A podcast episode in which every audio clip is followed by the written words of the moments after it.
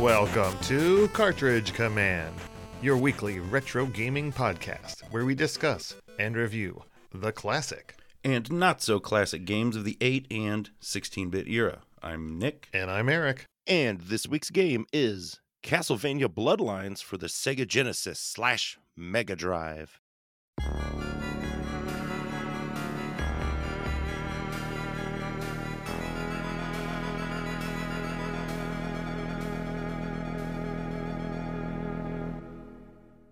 Castlevania Bloodlines was developed and published by Konami in North America, Japan, and Europe in March of 1994. Ooh, nice. Triple simultaneous release. Indeed. Now, the music for this game was composed by Michiru Yamane, and she started with Konami while still in college in her fourth year there. Started working on Kings Valley 2, Track and Field. This was her first Castlevania game, but she's best known for her work on this, then Symphony of the Night Sure. as its lead composer, and then every Castlevania after that up through Order of Ecclesia. Right on. Yeah, you you can hear it here. Yeah, definitely. Uh, one note thing to note that I think was really interesting is she also did the sound effects on Symphony of the Night because the budget was so tight they didn't ha- could, could not pay another person to do it. Oh wow, but not here. I don't think so here. Okay.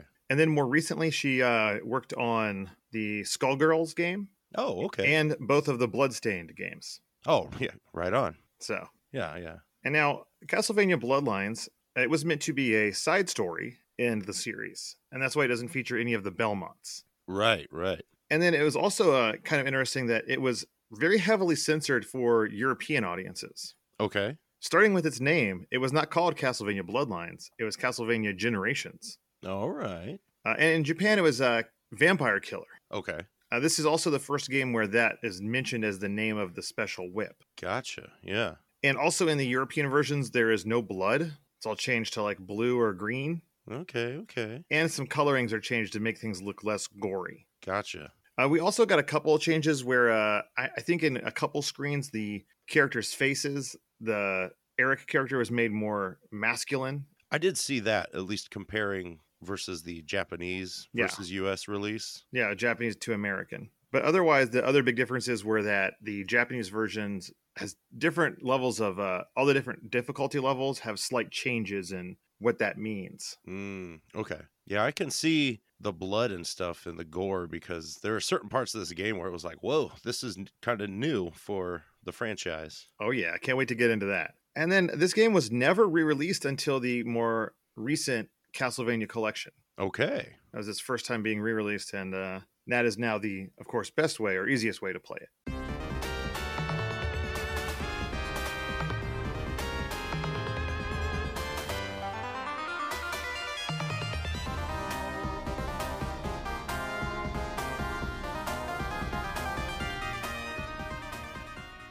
Well, Nick, what kind of game is Castlevania Bloodlines? It's a side scrolling action platformer. It is. It's a Castlevania game, but not exactly like the many Castlevania games we've talked about before. Correct. It's does quite a few things a little different here, you know? Yeah, let's start with uh, you get to choose your character. Like we said in the first part, there, there is no Belmont here. You either choose between the character of John Morris, which uh, Mhm. is supposed to be a descendant of one of the Dracula characters or Dracula novel characters. yeah, yeah, he's the son of it. Yes, Of, of Hugh Morris. Oh, I'm sorry. Quincy Morris. Quincy Morris. And then your other character is Eric Lacard, Yeah, his best friend. and a Spaniard. Yeah. But I think he also has some sort of vampire hunting bloodline as well, or is hinted at in the intro. Yeah, there's uh, a little bit in the manual in the story where they both, from the shadows, witnessed Quincy Morris's fatal battle with Dracula, and ever Oh, since snap. then, they were What a crappy they were- babysitter he was.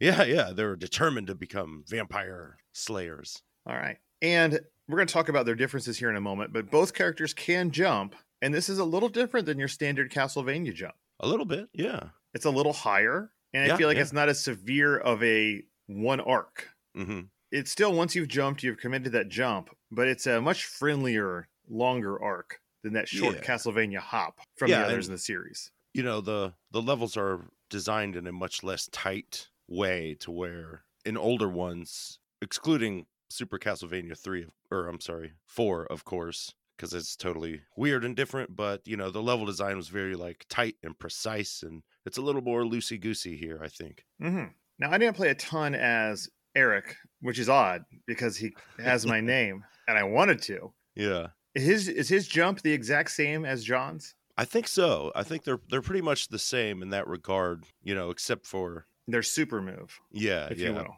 But we should say that both of these characters, I believe this is the first time you can jump onto staircases. Yeah, it totally caught me off guard. I mean, you got to be holding up, but so you want to be careful. And, and you know what? Getting on staircases is a lot easier in this one. Yeah, yeah, it's it's a lot. Yes, it's not what it used to be. Uh, now, I guess we'll go through each.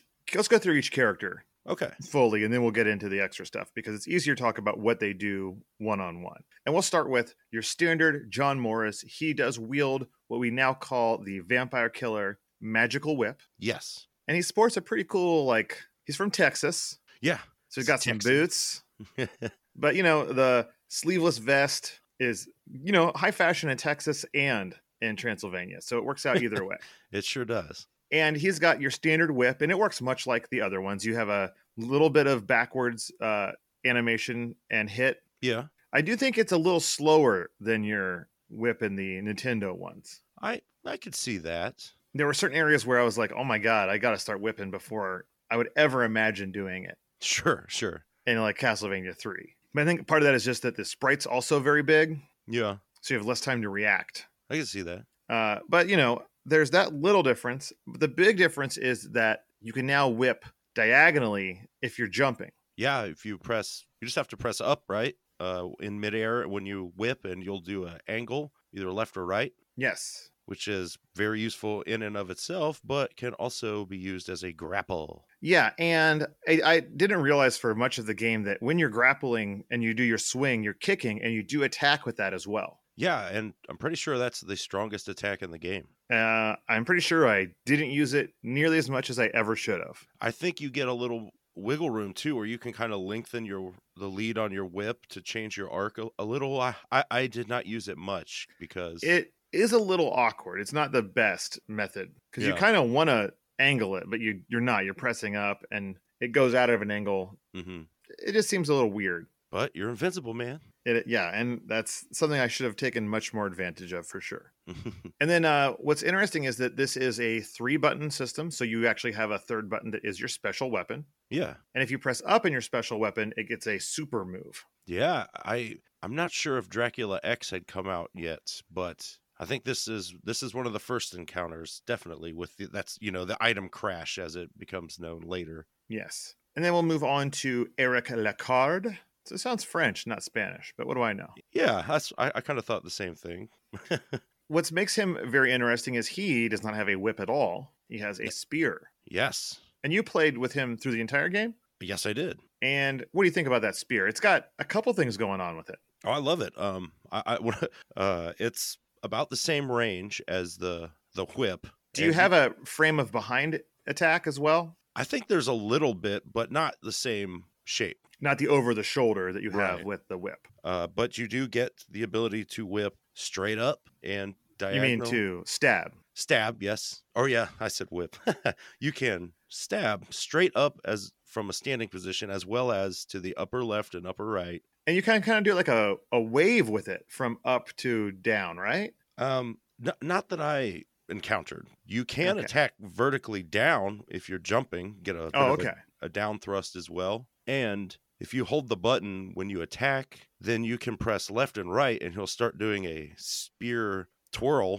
that Okay, will- that's the thing I'm thinking of. Yes. yeah, and and you can just keep hitting left and right, and you'll keep attacking to either side of you, which is not super strong, but can be helpful. And then he has as the other side of the coin to the whip swing, his own movement power. Yeah, the mega jump, which is executed by you crouch for uh very briefly and then press your jump button and you'll kind of pole vault vertically. It will it you're also invincible while you do this and it will it also functions as an attack though not as strong as the whip, Oh, that's kind of Swing. awesome though. but yeah, a- and it's pretty high so it makes it pretty easy to skip stairs in some levels and there are certain areas that are se- uh sectioned off where only John Morris and only Eric can get to. You know what I mean? Yeah, I think that's more towards the very end of the game though, right? Yeah, there it, or at least I never noticed it as much in the first half. they're they're not major changes. It's just usually like one or two segments in a level where one of you goes here and one of you goes here, and then they meet back up.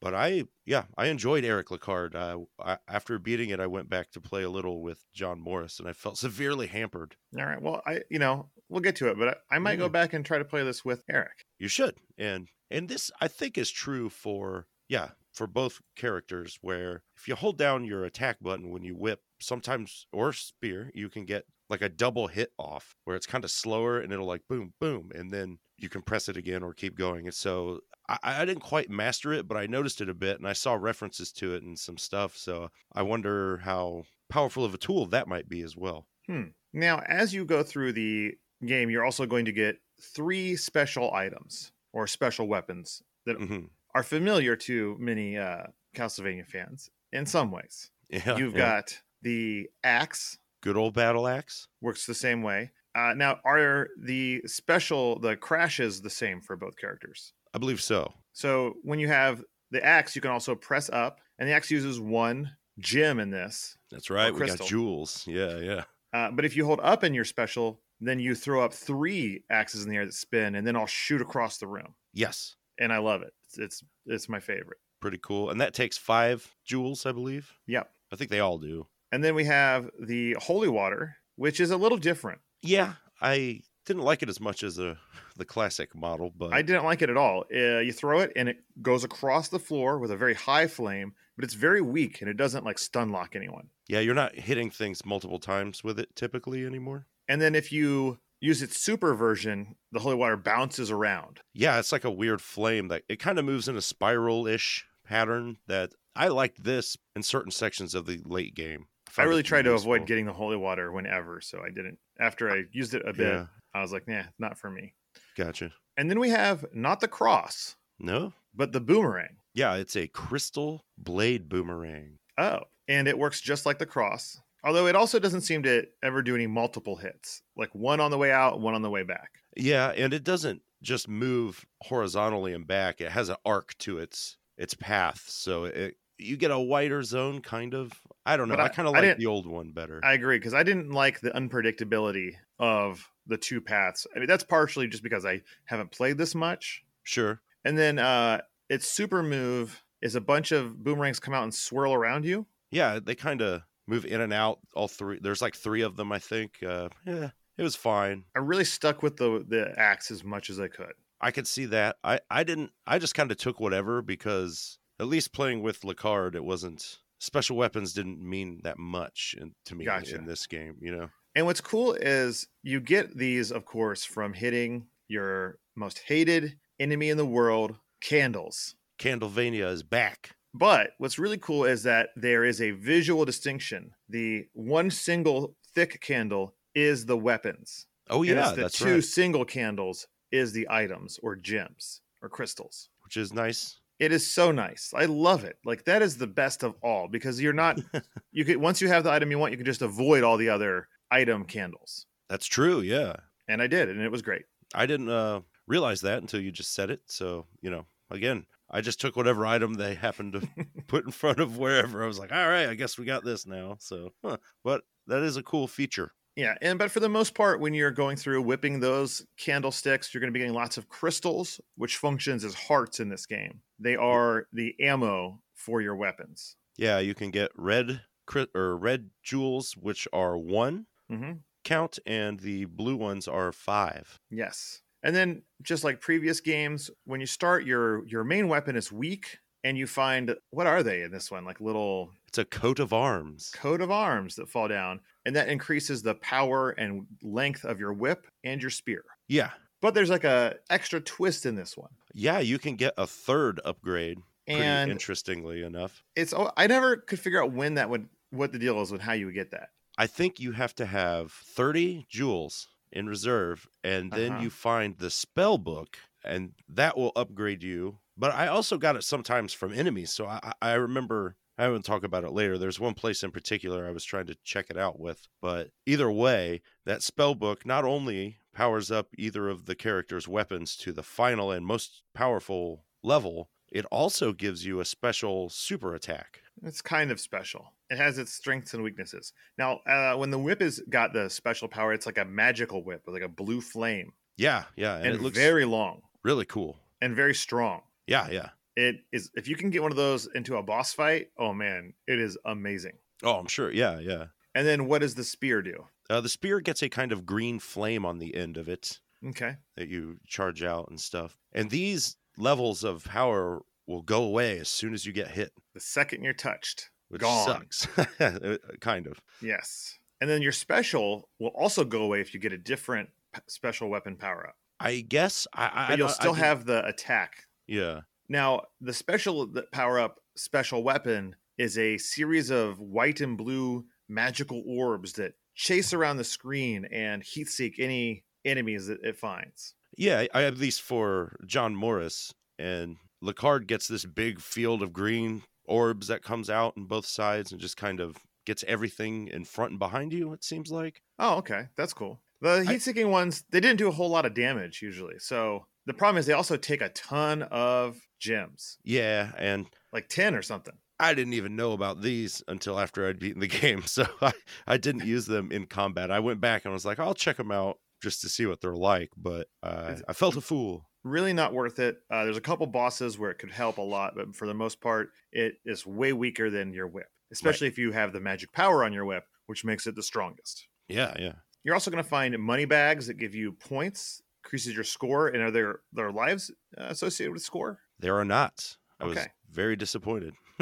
There is the black orb that gives you invincibility for a very short time. I only saw one of these, I think, and I think I saw it twice. Yeah, maybe. Uh, uh, uh, pretty rare either way. And then a magic mirror that destroys all of the enemies on the screen. And again, this is almost always useless in the world of Castlevania. It's the mirror of truth.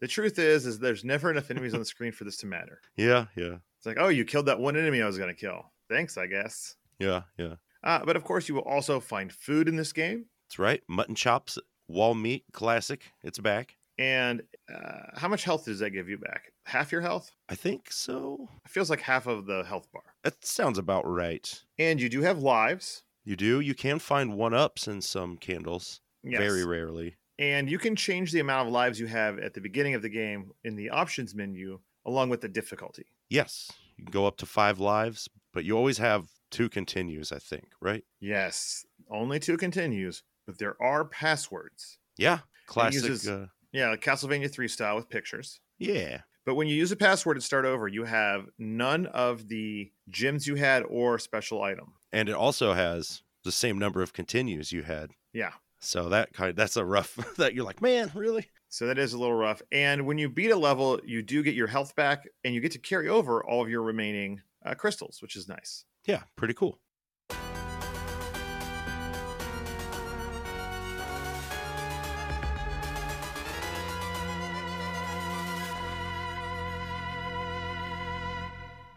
Well, Nick, this is a Genesis game. So who knows? But Castlevania and Konami. I'm hoping for some decent artwork and a couple puns. What do we get? Uh, well, not much. Uh, you, it's a 19-page black and white manual. Hmm. The Not only even like art, black and red, no, no, or Uh, red and the- white. the uh, black and red would be pretty awesome, but unfortunately, no. You get some, you get item and a few enemy art at the end, but that's about it. And a few screenshots. It's no puns at all. It's a pretty Oh, straightforward manual controls yada yada yada talks about the characters and you know it does go through your items and weapons so yay i guess and you know we kind of mentioned part of the story earlier but john morris and eric lacard are out to stop elizabeth bartley who is dracula's niece from resurrecting dracula and Yeah. she was awakened by a witch hmm. yep. with a weird name so you know what it is you're just going to go and destroy all the monsters you can Well, what do- what does make this interesting, though, is that she's traveling around Europe to find Yeah. the things she needs to bring him back. as well as you know this takes place in 1897 so it's a couple hundred years later than the previous games Yes, the beginning of the mechanized age. and, I- and i think it does claim that the morris family are like distant relatives of the belmonts or something at least in the the pro the manual so hmm you have that but Well, that- Yeah. that would make sense for him to have that whip. yeah yeah Now, my one final question is This does have passwords. Do they give you any place to write those passwords down? No, no, they don't. But they Boo. do give you. Oh. they do give you an ad for the Konami Insider. Oh, no, boo on them still. So, which I'm actually interested in. I tried to find some scans of it because it's like a, according to this, four times a year for five dollars, you got four Konami Insider slash fan club issues. I would have paid that. I know, man. I, I don't know. I, I feel like there's a whole bunch of like weird things I, I would have loved as a kid that I didn't even, you know, I would just see an ad in the back of a game manual and it was dead to me. I didn't even notice it, you know, like whatever. I already have Nintendo power, but now, now I want to know what was it? Hey, if any of you subscribed, let us know. Yeah.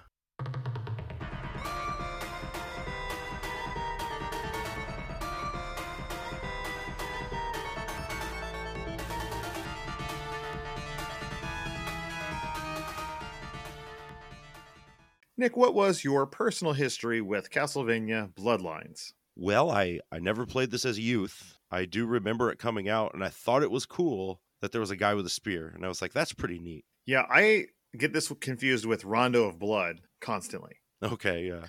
I also knew of its existence, but never played it. And frankly, you know, as a child, was like, well, it can't be as good as Castlevania 4. It's on the Genesis. Oh yeah, Well, I did play this about I think a year and a half, two years ago. I I, I was just playing it just to check it out because I had never played. I played about halfway through with again with Eric Lacard, and I think that's when my cat barfed on the laptop and my Oh, yeah. my save file was lost, so I just kind of stopped. Bummer. So then, what was your more recent experience with this game? Well, I, I beat this game. The As did I. bit how of many- cheating at the end. I did cheat a little bit just for time's sake, but for the majority of the early levels, I did not. I would save between levels, but you know, that was it. yeah, yeah, same here. Just because I didn't want to deal with that that starting over with nothing at the beginning using the password. Right, right. Although I did take pictures of every password in case I wanted to use play it on my portable device. Nice. Uh, now I think I played this about four times. I think total. It's just little chunks, nothing too crazy. It's not a very long game. Right. I I think I did it in two sittings. I was playing through the first time because I was curious what I could remember from a previous playthrough, and you know I got about halfway through, and then came back and beat it the next day. Uh, I do have to say, my son did beat one of the bosses and played through one of the levels while I was sitting there. So Oh, it wasn't okay. hundred percent on me. But I did beat it without him, and he was a little bummed. He's like, "What?" He was not satisfied that I told him he could go watch the ending or beat it on hard mode, which is unlocked after you beat the game. That's right, and necessary if you want to see the real endings. I know what jerks.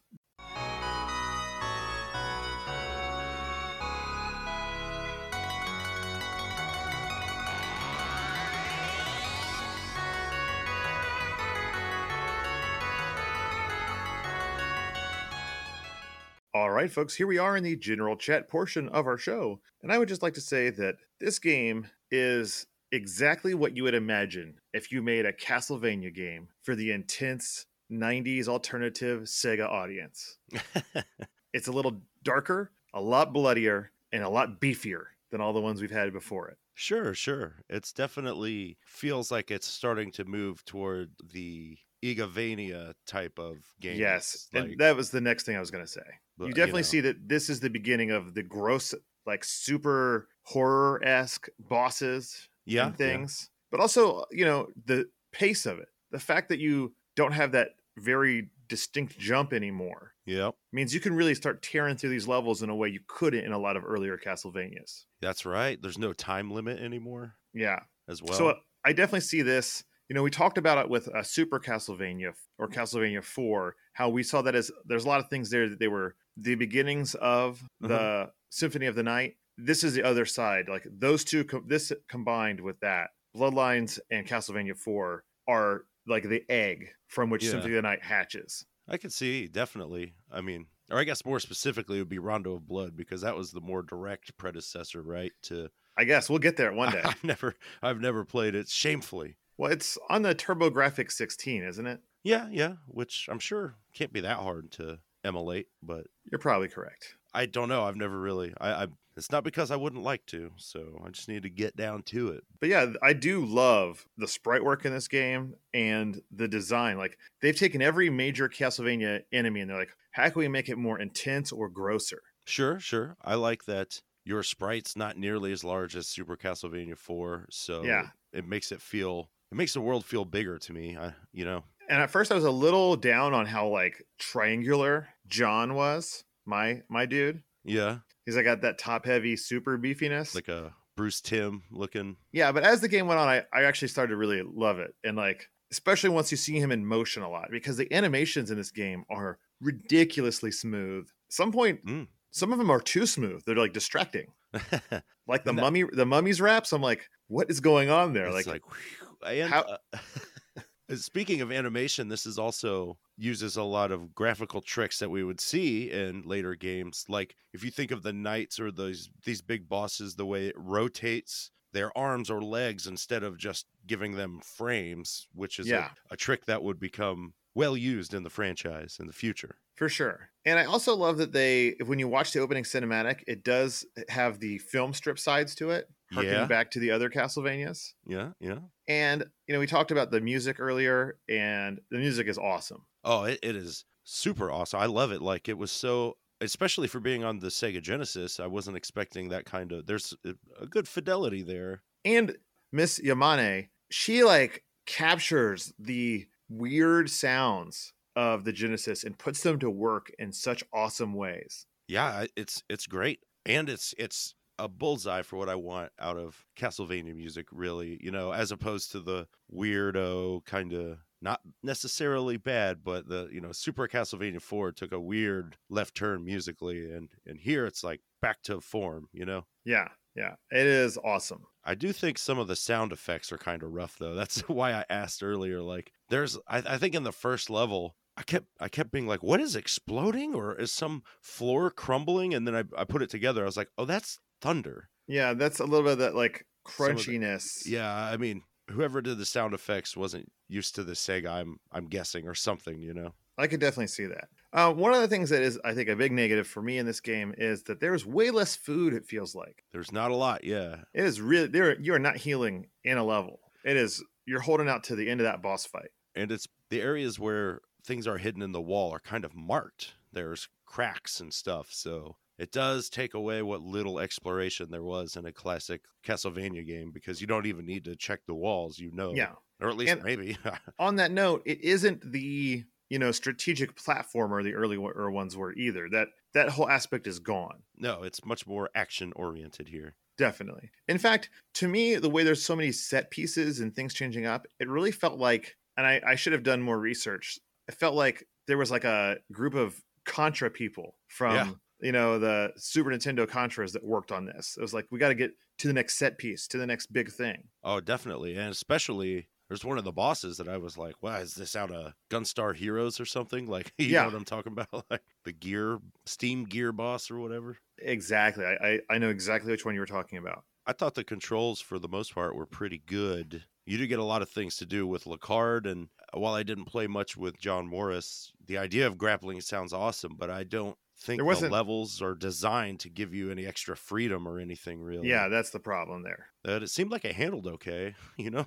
Yeah. I like it much better than the grapple in Super Castlevania 4. Where that one, you have a specific thing you grapple to, right? Yeah, those like rings. Yeah. But here it's any ceiling, but and it's not until playing with him that I realized how many stages were like, there's no ceiling. And I was like, Yeah. oh, Or one close enough for you to do anything to. yeah, it's very very few. It's it's just truly more of a gatekeeping tool as opposed to uh tactical, you know, weapon use or something for that whip. Yeah. Yeah. My one big note is I just I love how metal everything is in this game. Like Yeah. every everything they could have turned a little bit more darker or intense, they did. And it never feels like, you know, that just like cynical eh, 90s intensity. They're like, oh, what would be cool if we just made this a little grosser or like, you know. Sure, yeah. And I think that even goes up through the bosses, which is something I liked. Mhm. I Uh, like it a now, the, lot. the downside of the bosses is I felt like they were a little uneven, and none of them were re- really, once you know their tricks, not that hard. Yeah, they're they're all kind of one-trick ponies essentially.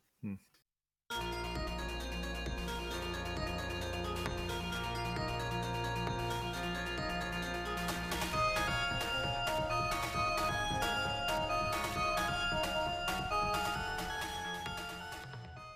All right, folks, this is it. This is when we take this game level by level. And this game has six levels all across Europe Mm-hmm. as you chase down that lady, the niece. Elizabeth Bartley. Yes, Elizabeth Bartley. You're chasing her all across uh, the land, but you start, In a familiar place, the ruins of the Castle Dracula in Romania. yeah, and uh, it's awesome because it's it is like cool, you know, like walkthrough of where you've been before. Although, I do want to say, this game takes place in 1897. Transylvania would not be part of Romania yet. It was part of the Austro Hungarian Empire, my friend. Hmm. Well, you are the history nerd, not me. Fair enough. Yeah, it ruined the game for me. I can understand that. There's some cool opening cinematics showing your character in front of the gate and, you know, the castle in the distance and stuff. Yeah, that looks really cool, and I do like that they give you the classic map of the world or wherever you're going. Yeah. shows you the location you're at, letting you know you're at Dracula's castle to start off with, and you start, of course, outside the castle. And a great looking little short scene here with some, they're not really candles, but braziers or something that you break, as Yeah. is typical on the way in. Uh, there's a dead body on the ground with blood all over it. Yeah, and it's a it's a cool forest scene. I I liked it a lot. Uh, the zombies you face uh, when you fight them, they crumble into guts. Yeah, which is Right off the pretty bat. gruesome. You know it's getting real. You know what?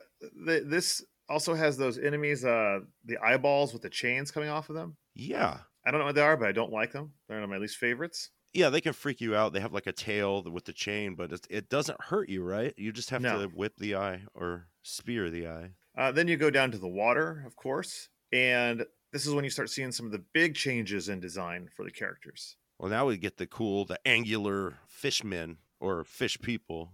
Yeah, these fishmen look all like twisted and like messed up. I love it. They're show they got like spiky fins, hmm hmm crazy weird legs. They're awesome. Agreed. Agreed. That. Skeletons, standard skeletons. Some throw bones, some throw uh, their heads. You know, nothing too crazy. They look nice. Yeah. Your standard bats, and then your first boss, which is some sort of hellhound. Yeah, which is like half skinned.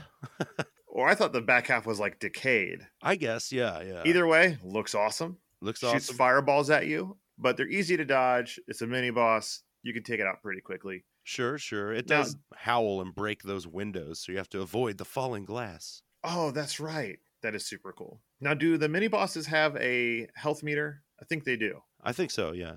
Yeah, which one of the things I love about a good Castlevania, you know how much health the, the bad guys have. Yeah, in this game, you know, we kind of mentioned it that I think there's only six levels, but each one has at least two mini bosses that are like, you know, in, in Castlevania fashion, it's divided up into several chunks or blocks. And you do go through a part where there are these uh, dead bodies that are only the top half hanging. And I thought they were going to do something to you, but they're just there in the background swaying around. Yeah, and there's a couple spots where I'm not sure if it's them here, but there's like they're dripping blood on the ground. And, that I blood always- doesn't hurt you either. No, I assumed it did. I tr- kept trying to avoid it, but it's unnecessary. Uh, As you make your way through the castle, there are skeletons that have shields that you have to disarm. Just makes them two hit enemies. Yeah. And your classic platforms that when you jump on them, they s- flip over to reveal spikes, but you can walk on them just fine.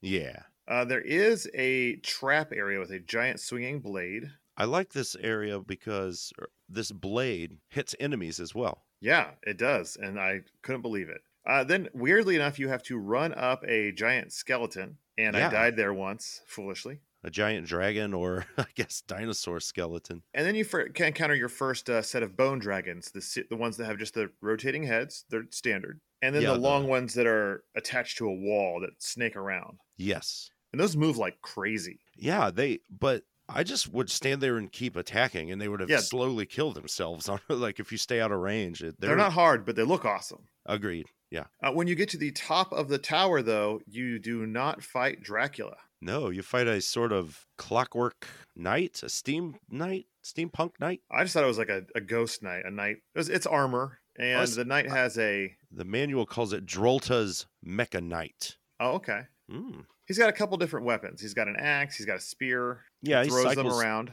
cycles through them as you wound him, right? Yeah, but he's super easy. To, like they're so easy to dodge, and you Oh, stun him a little bit when you hit him. Yeah. Uh, when you beat a level, you do get a bonus of points based on how much life you had and how many jewels you had. Mhm. But like you said, that does nothing. Your score means nothing at all. Uh, but the best part is, is it does not count down your gems. You get to carry them over to the next level, which is awesome. Yeah. So from there, you move to the Atlantis Shrine in Greece, and wow, this is awesome looking. yeah, you're on some ruins that appear to be, you know, I guess marble or whatever. You know, they do look like parts of it- the Acropolis sticking out of from the water. But you and got the a great- water is rising and lowering, and a mirror because you're there at sunset. A beautiful purple and orange sunset in the background. yeah, and you know the reflections look great in the water. It's a lot of fun. You do fight minotaurs here, and I think this might be the first minotaurs that enter the series. I think so. Yeah. Sometimes they're armed. Sometimes they just charge at you, but they take like three hits. They're Uh, sometimes they rip off a chunk of the pillar and try to hit you with it. It's Yeah. awesome. I- yeah, I, love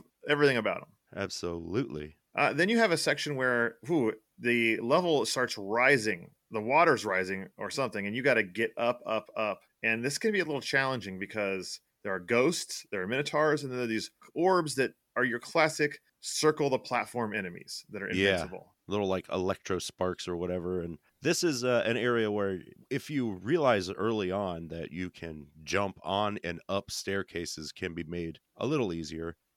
And interestingly enough, you can actually go under the water a little bit. Yeah, you have a brief time, so it's not like a you instantly die when you touch the surface, you know. Yeah, it's really cool. When you get to the top, though, you do have to fight a water wizard, and he. I don't know how this guy is like a boss. Like, I does he hurt? Oh, I remember. What happens is he's making rain happen, and it's slowly filling up the level. Yeah, and so he doesn't really attack you much. It's more about can you kill him before he fills he drowns you. But you can because it's very easy. Yes, yes it is. Like I, I was like, well, it's a really cool concept, but I it did not any challenge at all. Just need a little something. Throw a couple normal enemies in or something might. Or have him like, shoot a ball of water at you. You got to dodge or something. I don't know. Yeah, yeah. Uh, after that, you move right into another mini boss, and it's a giant armor ghost with a flail, or is that a morning star? That's a flail. Okay, Uh, the morning star does not have a chain. Is that correct? I believe so. Gotcha. And uh, so you know, spiked ball, chain, handle, and he will slam it down onto the ground, but it goes over you if you stay close to him. Yeah, it's kind of counterintuitive. Like, or it's like you actually stay close when he go re- pulls back to do the big swing, and it doesn't take much. It's big and scary looking, but not very tough. And then immediately after that, his brother comes out, similar giant armor ghost, and instead of that, he has well, it's a giant axe on a spear. Is that a halberd? Yeah, you, I, I could see halberd, some sort of pole arm, and Yes. And it's the opposite. When he swings, you want to get far away, yeah, but Other- also pretty easy to kill. indeed, indeed. After that, you go through a water area that is the opposite of what you did before. It's slowly descending water, and you have to, you know, ride on these floating wooden platforms, but you can move left and right across the entire level, which is kind of cool. Nothing too tough here. Again, like it, it does work in your Mm. favor that you can go a little underwater or Yeah. whatnot. I You're will not say- gonna die if you fall off. It's a little tough because this is your first encounter with Medusas in the game. Oh yes, the Medusas. while they are easier to hit in some ways, they have a different arc than they've ever had before. And I Yeah. found that a little challenging to get used to. Yeah. Are these the ones that shoot at you too? Or is that no, later? those are later in the game. okay.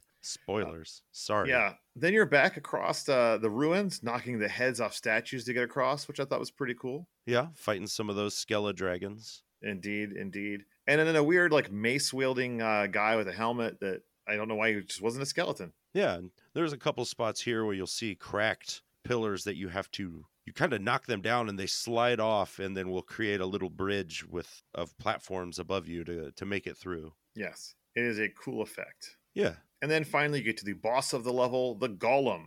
And what a golem it is. It is a weird, weird looking thing. That's for sure. Yeah, it's Uh, got legs and it has you know arms shoulders and a head but its torso is super it's like four times as long as it should be it's a johnny long torso here it is kind of gross looking and not in a way of like disgustingness it's just like Yeah. awkwardly proportioned it is a stone golem and it will hit the ceiling and make rocks fall yes you dodge those i think it punches at you it can but the but, real uh, yeah barely. the real mechanic of this fight is you need to break the middle portion of it to drop the head low enough to hit yeah but if you have a special weapon say an axe you can just hit it in the head with that axe over and over again that's true can you reach it with uh diagonal shot with the whip jumping? I never tried that because it always like Too close. got me hit. But I just axed the heck out of its head. Yeah, I never what's- even went for the, the body. Okay, I I always took out the body, but Well, once the you- axe was also taking out the body as it comes down through the head. sure, yeah, yeah, you got that whole arc. Yes, But axe with, for the win. with Lacard, you can since you can just from a standstill attack diagonally up, that'll hit him like right there in the belly, and you can just kind of quote unquote rapid fire it and s- chop him down. The falling rocks are fairly easy to dodge. Yeah. This boss is kind of a, a pushover. Although those falling rocks, which is similar to some the glass we experienced with the Hellhound, like it looks good, but there's always these like accompanying smaller pebbles or whatever you might say that won't hurt you, but it always confused me, you know. Oh yeah. But it just takes a little getting used to. And then we move on to stage three, the Leaning Tower of Pisa Oh yeah, in Italy. And right away, you're fighting some harpies with Italy in the background. And these Yeah. harpies are a little more adult looking than they have been in the past. yeah, yeah. They have uh, what I would say is bare breasts. Yep, yep. Looking good. ladies. And when you attack them, you can knock off their heads or faces. And sometimes blood shoots out as they fly around. And they'll walk around. I don't. They're very easy if you with Lacard because you, you have a vertical spear attack and Not so easy with uh, good old John there. gotta gotta lean on that axe. I'd imagine. Yes. Next up, we are in a maze of stairs, but it's not really that much of a maze. You just go to the top and then walk to the right. Yeah. Again, with the card, you can mega jump between staircases if you want to pick up some power ups or whatever. But it is a pretty s- straight shot. It looks like it'll be trickier than it is. And then you are in the tower itself. And it's all kind of, you know, cattywampus. Yeah, things are slanted here. And as you make your way over, you do fight another giant bone dragon that shoots fire. Yeah. Although, again, if you just stay far enough back, it'll never hit you, and then you can hit it from a distance. That's right. Well, and like I don't think you can get to that bone dragon with You fight a bone dragon that John- shoots a different color flame as John. Oh, okay. It loops around. Yeah, there is a slight split path here where since uh, you need to use that mega jump to go up between floors, Hmm. John has a slightly different path. My bone dragon had a red flame. which yours, I Okay, think it was a okay. green. But right after that is your next big cool set piece, and you are in a tower that is swaying left and right and falling. yeah. And it seems crazy intense. But as long as you stay towards the top, you will get be pretty safe and you will avoid most of the Medusas that are swimming about. Sure. Yeah.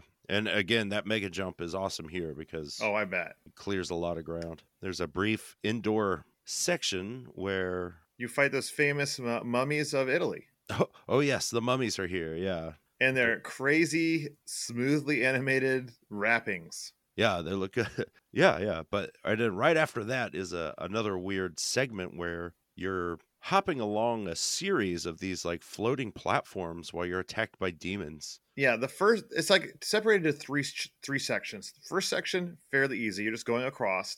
Yeah. And the bone demons are crazy. They look giant and scary, but they're easy to hit. They have a slow movement. They do shoot items out of themselves at you, which is good. yeah, yeah.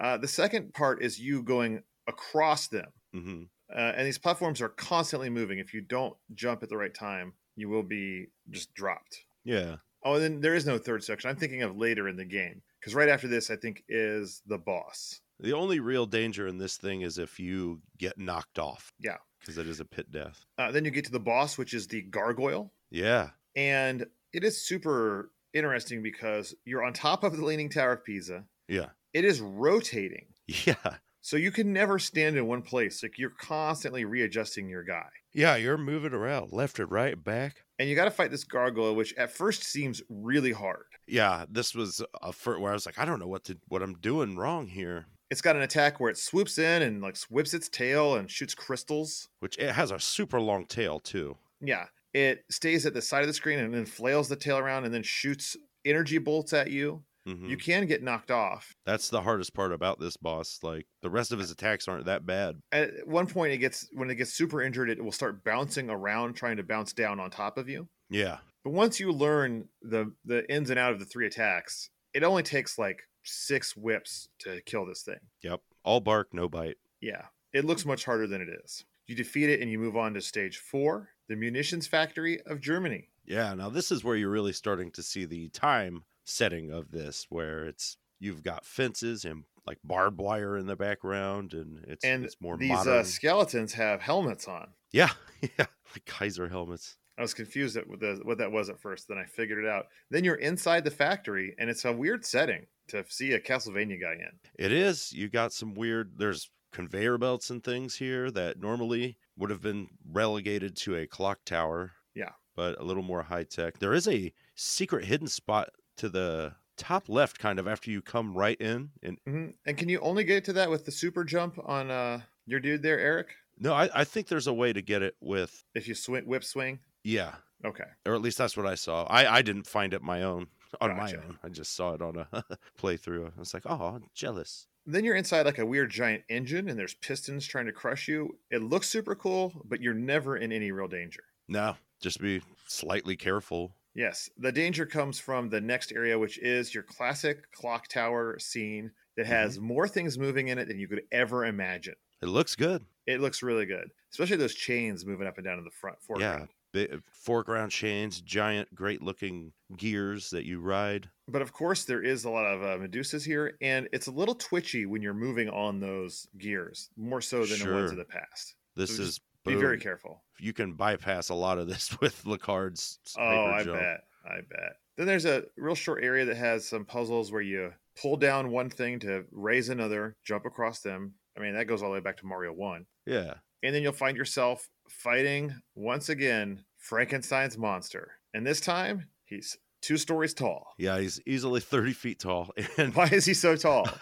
it's how many bodies did they use? Like, It's like, well, we only used NBA players and we used four or five of them. I guess, yeah. It is insane. Like, it, it makes no sense. And he also is one of those things where he looks pretty tough, but once you get his pattern down, which is punch, punch, electric blast to the ground. Yeah, Does he do a, oh, he has like a weird whip that he spins out. yeah. Some weird. Yeah, I don't know if that's a chain or something. I, I think it's electrical whip. I, it sounds sounds about right. you study those three patterns and no problem especially if the axe because one thing i forgot to mention is the superpower of the axe when you use it it knocks people back a little bit Yeah, so you can keep him like far away from you and not have to worry Oh. about the spinning whip nice. it's very nice Yeah, because uh beat him and you're back at the clock tower and now you gotta deal with these giant blades that you gotta sneak through there's only a little slot open and they all move at different speeds which is kind of annoying Yeah, this this took me a second when I first got here because I was like, do I have to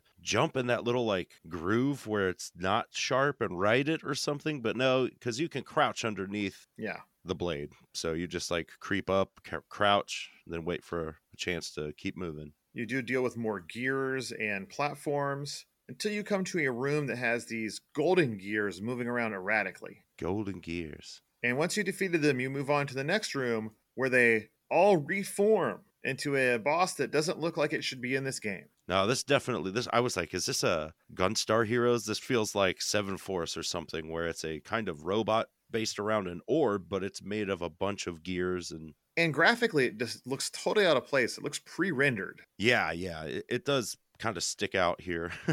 And it sticks out by being way harder than every boss you've dealt with before because it has like six things it does. That's true. It has several forms. It can. It It can like- turn into like a monkey that runs across the bottom. Yeah, yeah. There's it- a little turret. It becomes kind of shoots some gears out at you. It lobs some. It does a thing where it flies across.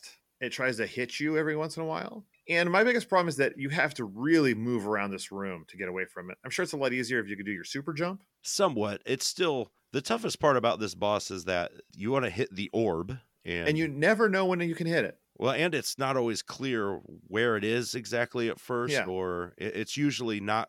You know, it's above. It's at a weird height where you can't always just stand there and hit it. So you have to keep like jumping and trying to balance it.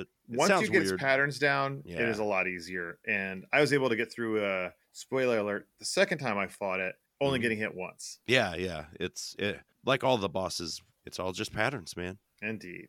Once you have defeated that uh, mechanical abomination, you move on to level five. The Palace of Versailles.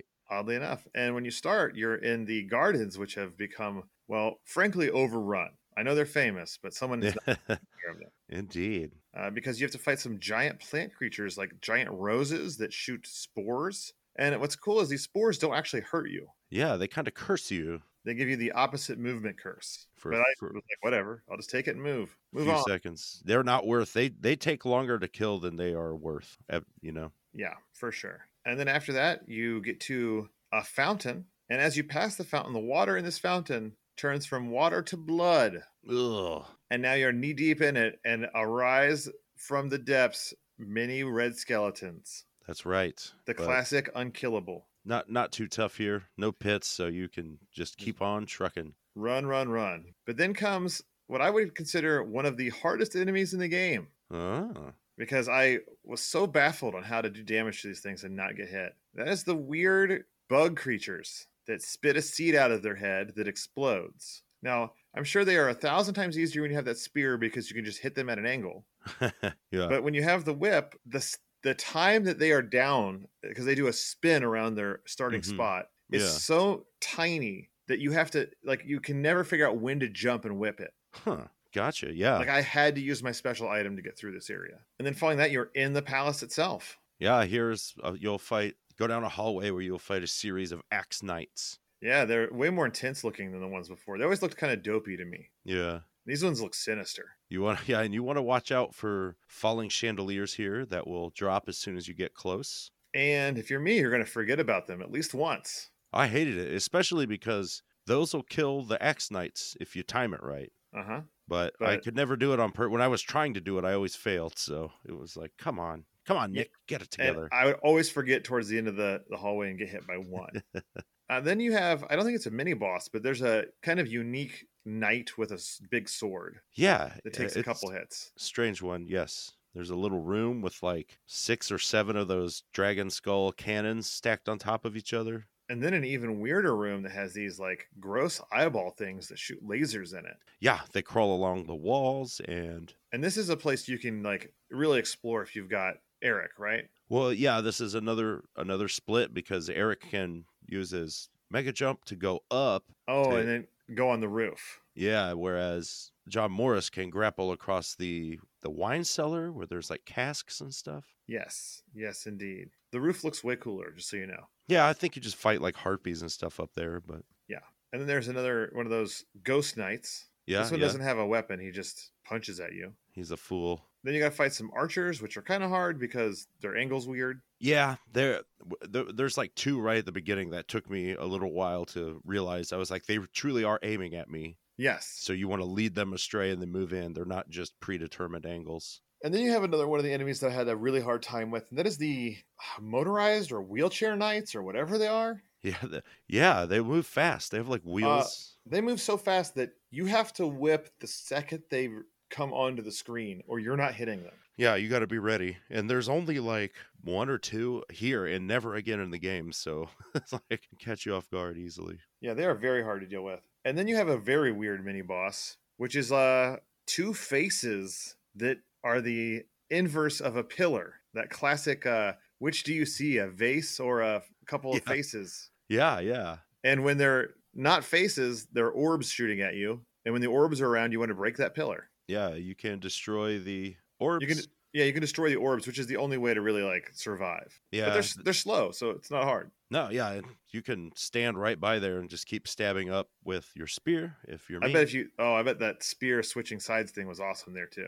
It can be. It's just th- that thing has a weird hitbox. I was never able to truly master it. Uh, and then you get to my favorite boss of the game. Oh. A Victorian lady comes out. She's obviously a, some sort of magic user or witch. She floats around and floats down. And I want the a gif of this animation so badly because once she hits the ground, she splits apart, Yeah. and a hideous evil moth comes out of her. She looks definitely like an evil moth. And there is a big, kind of spiky, cracked open cocoon in the background. Yeah, I Yeah. love this boss so much. At least in looks department. As Yeah. far as fighting a boss comes, this boss is I I don't even understand like wh- how it's supposed to be a challenge. Right, right. Like you have to dodge some things it drops, and that's about it. Yeah. I hit I defeated it so quickly. I don't I don't know if I saw any other things it, it did. Yeah, same here. I mean, it can lay these little eggs that turn into little butterflies.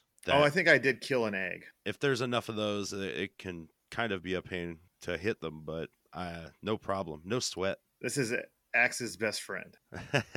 Once you've defeated it, you move on to stage six, the final stage, the Castle of Prosperia in England. Proserpina. Oh, okay. Uh-huh.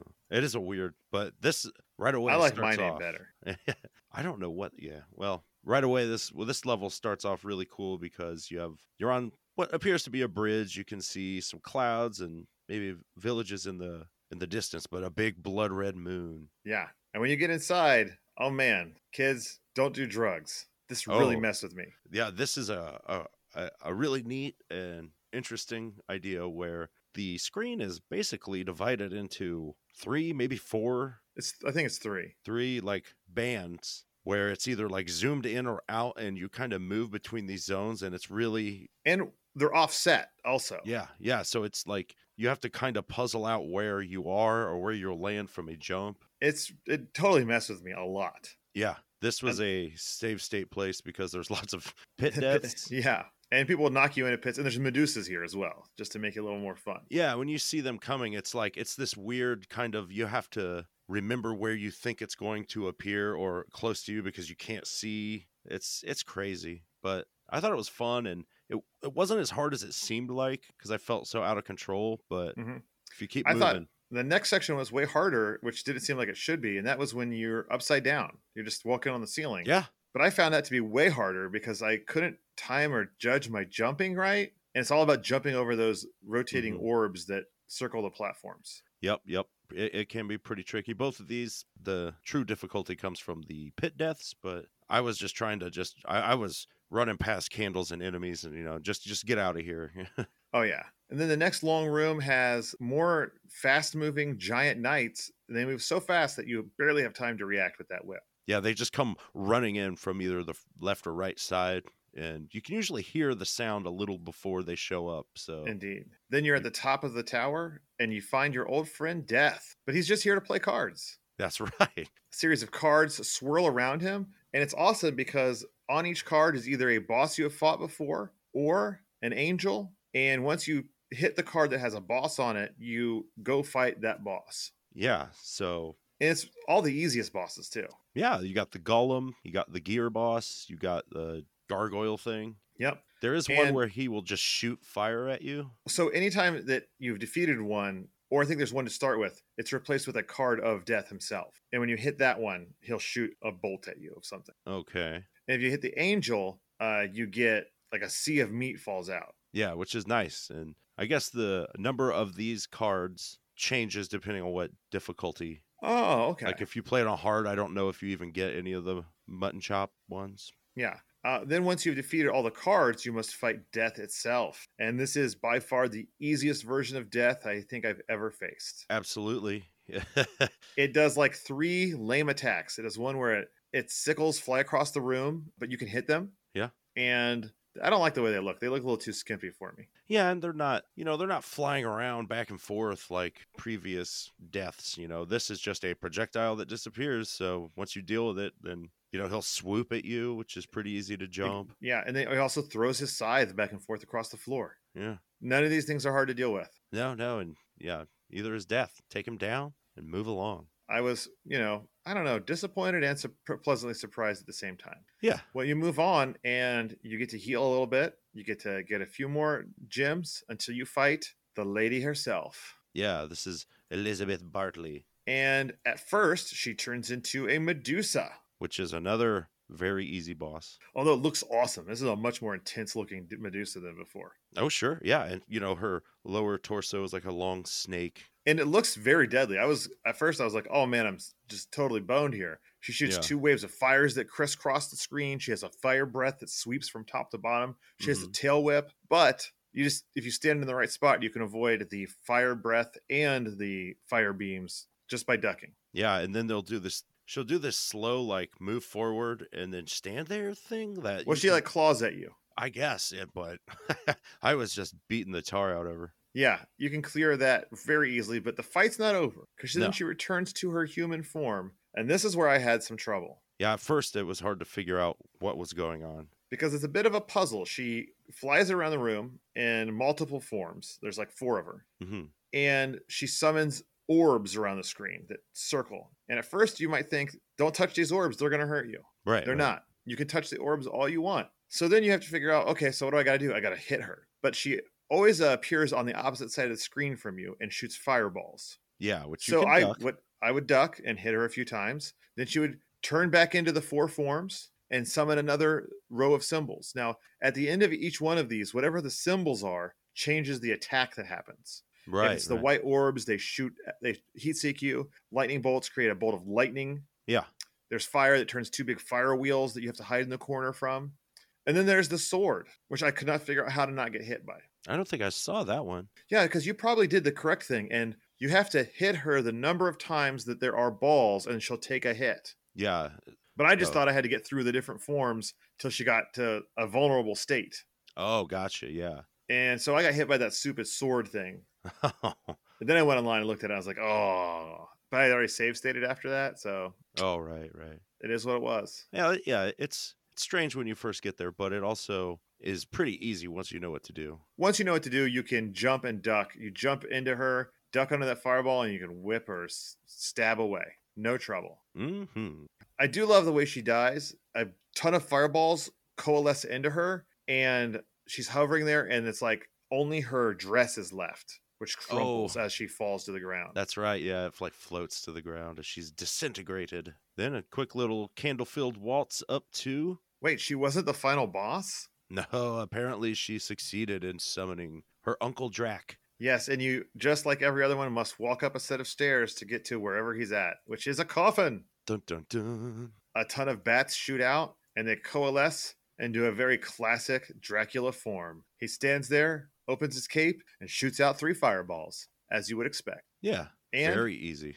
so easy. I was like, is this? I know there's going to be more forms, but usually the first form has a little bit of challenge to it. Yeah, I mean the timing is so much more forgiving for being able to hit him in the head and the fireballs in the same jump attack to where it was like, "Ah, all right, this is easy peasy. Uh, then his second form is more confusing. He turns into a specter, looks much like death, Mhm, mhm. and he summons three or four pillars of fire. He splits into four. Uh, fire shoots out of the fake ones, creates pillars, and only the safe spot is in between the fires or underneath the correct one. You can see it like because they all kind of come out of the real one. So if you you have to kind of pay attention to him right before he spreads them out. But if you do, you can find that. And while he's floating around above, if you time it just right, you can at least with uh, Lacard, you can hit him with a vertical spear. He also does a thing where he flies and does a swoop. You have to jump over, Yeah, yeah. but he also just like swings down at you. And if you just move, he just stands in front of you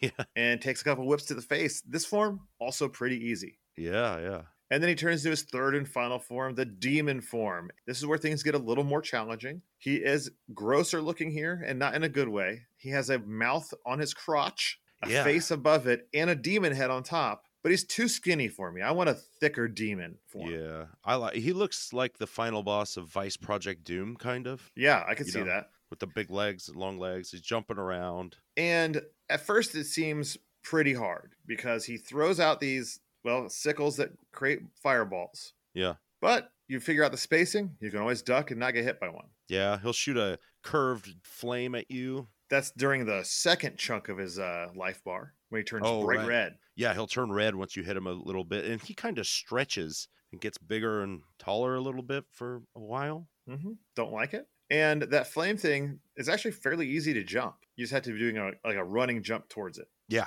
And you can almost always hit him with your whip as you're doing it. Yeah, it's pretty chill for a final boss. And then it moves into his third final form, the gray form. And this is a little harder because he's just throwing out a sea of bones down on him, on you. yeah, And at this point, I was like, well, I've got enough health. I'm just going to soak it and hammer away with the remaining axes I had. Yeah, absolutely. It's easy enough to. This is where I started really because I had a bunch of jewels Yeah. and I was using the holy waters powered up item crash thing because oh, the that, bouncing power. that fireball will destroy the bones as well. So it was like clearing them out, kind of. And yeah, it was easy. I got to say, this is probably the easiest of all the final boss Draculas we've played yet. yeah, it's up there for sure. Then, once you have defeated Count Dracula and cleared the final stage, you get your classic castle crumbling into dust. Yeah. Only since we're on the Genesis, it's got to be even more extreme and you and the castle are on separate floating islands spinning in Yeah. the sea. I guess, yeah. Uh, the Pretty game cool. tells you that you have fulfilled your destiny as a vampire hunter. hmm If you beat it on hard mode, you get to see your character walk away from their weapon or something cool. Yeah. Uh, then you get staff credits, and with each chunk of credits, you get to see one of the bosses. Yeah, it, it tells you their name and stuff. It's pretty cool, Indeed, it is. I guess. Although I will be honest with you, the endings are very slight. And if I had played through expert mode, like it even tells you, it's like play again on expert mode, and th- you'll get an ending, and then you do, and it, that's all. It's like it went from two seconds long to four seconds. I would have been like, "You Mhm. jerks, you got me." And then you just get a copyright screen and a thank you. Yeah. I think if you beat it on a certain mode, it will tell you you are the master Of the vampire. of the killer. vampire killer. Yeah, yeah. I, I think that's an expert thing. But I did not see that message. I saw it, but I didn't earn it. Indeed.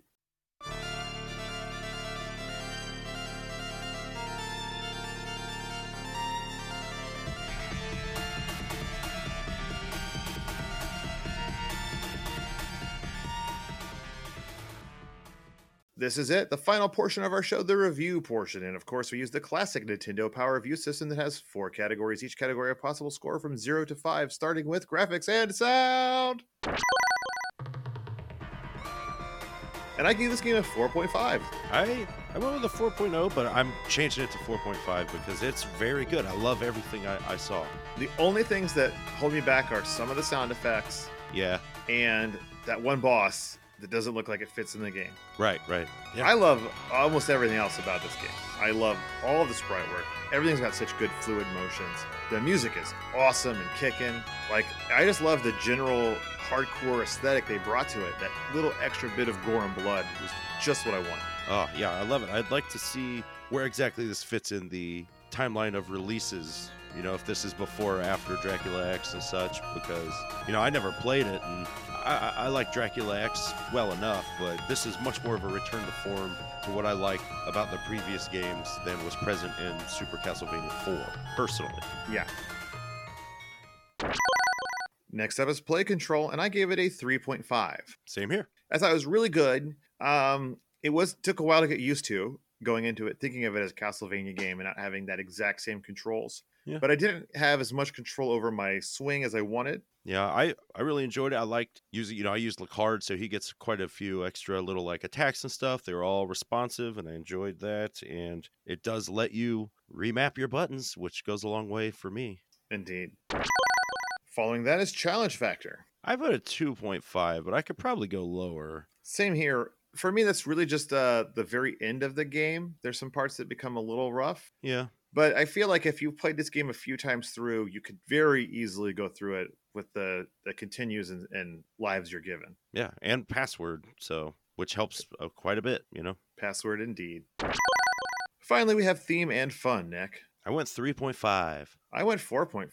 I thought they did a great job of making all the different areas look distinct. I did feel like I was traveling around Europe, gallivanting from Italy to the ruins of Greece, Yeah, yeah, all very well represented. And I just had a blast, you know, getting to just tear through the Castlevania world in a way that it's a little more fast paced than we're used to. Yeah, absolutely. It's a good old school feeling Castlevania game because it's really just all about the action. You know, I like a little more exploration, and the very little that was in the previous games is gone. You don't get to choose any paths or anything, but like I said, I still enjoyed it quite a bit. And I think maybe this is a hot take, maybe not, but I think I like it better than Super Castlevania 4. I think I do too. It's not at the top of my Castlevania list, it's definitely better than that one. Solid entry and a solid franchise.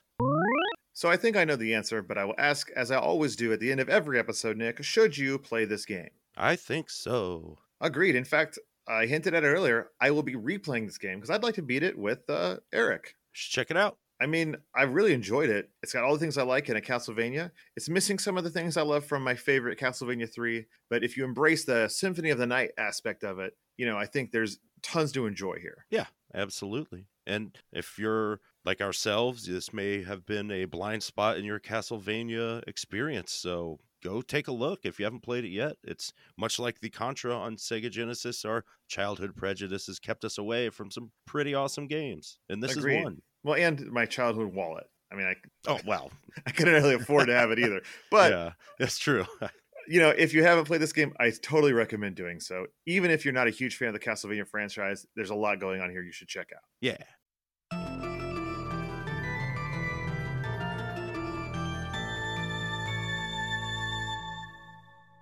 Next week's game will be Mole Mania for the Game Boy. So find a copy of that game any way you can and play along, friends. That is right. And are you a Konami insider? We mentioned it before. I'll mention it again. I want to see what this magazine or publication looked like. What was I missing out on? Pamphlet? What could Booklet? my parents' five dollars a a year have gotten me? Yeah, let, us know. At, yeah, at cartridgecommand at gmail.com. Please. Or let us know on uh, Twitter at Cart Command or on that uh, Facebook averse at Cartridge Command. A lot of times we'll let you know when new shows drop, but we love hearing from you on either platform. And if you do get contact us, we always try to get back in touch with you. And of course, at the end of every show, I must go out of my way to thank those awesome and kind folks that give to us at patreon.com slash cartridge command. It is their financial support that makes this show happen. We're just two dudes that do this in our spare time. And because of our awesome supporters on Patreon, they pay our hosting fees, any equipment failures we need replaced, all that fun stuff. So thank you all so very much. If you don't give, consider doing so.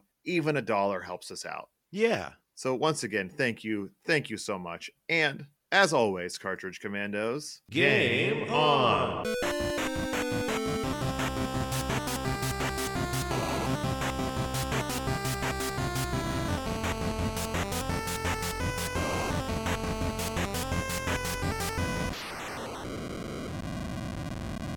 Yeah, I have a note that looks like it says buggy of symmetry gone, but I don't know what that means. Who knows? It'll, it'll come back, maybe. Maybe. Uh,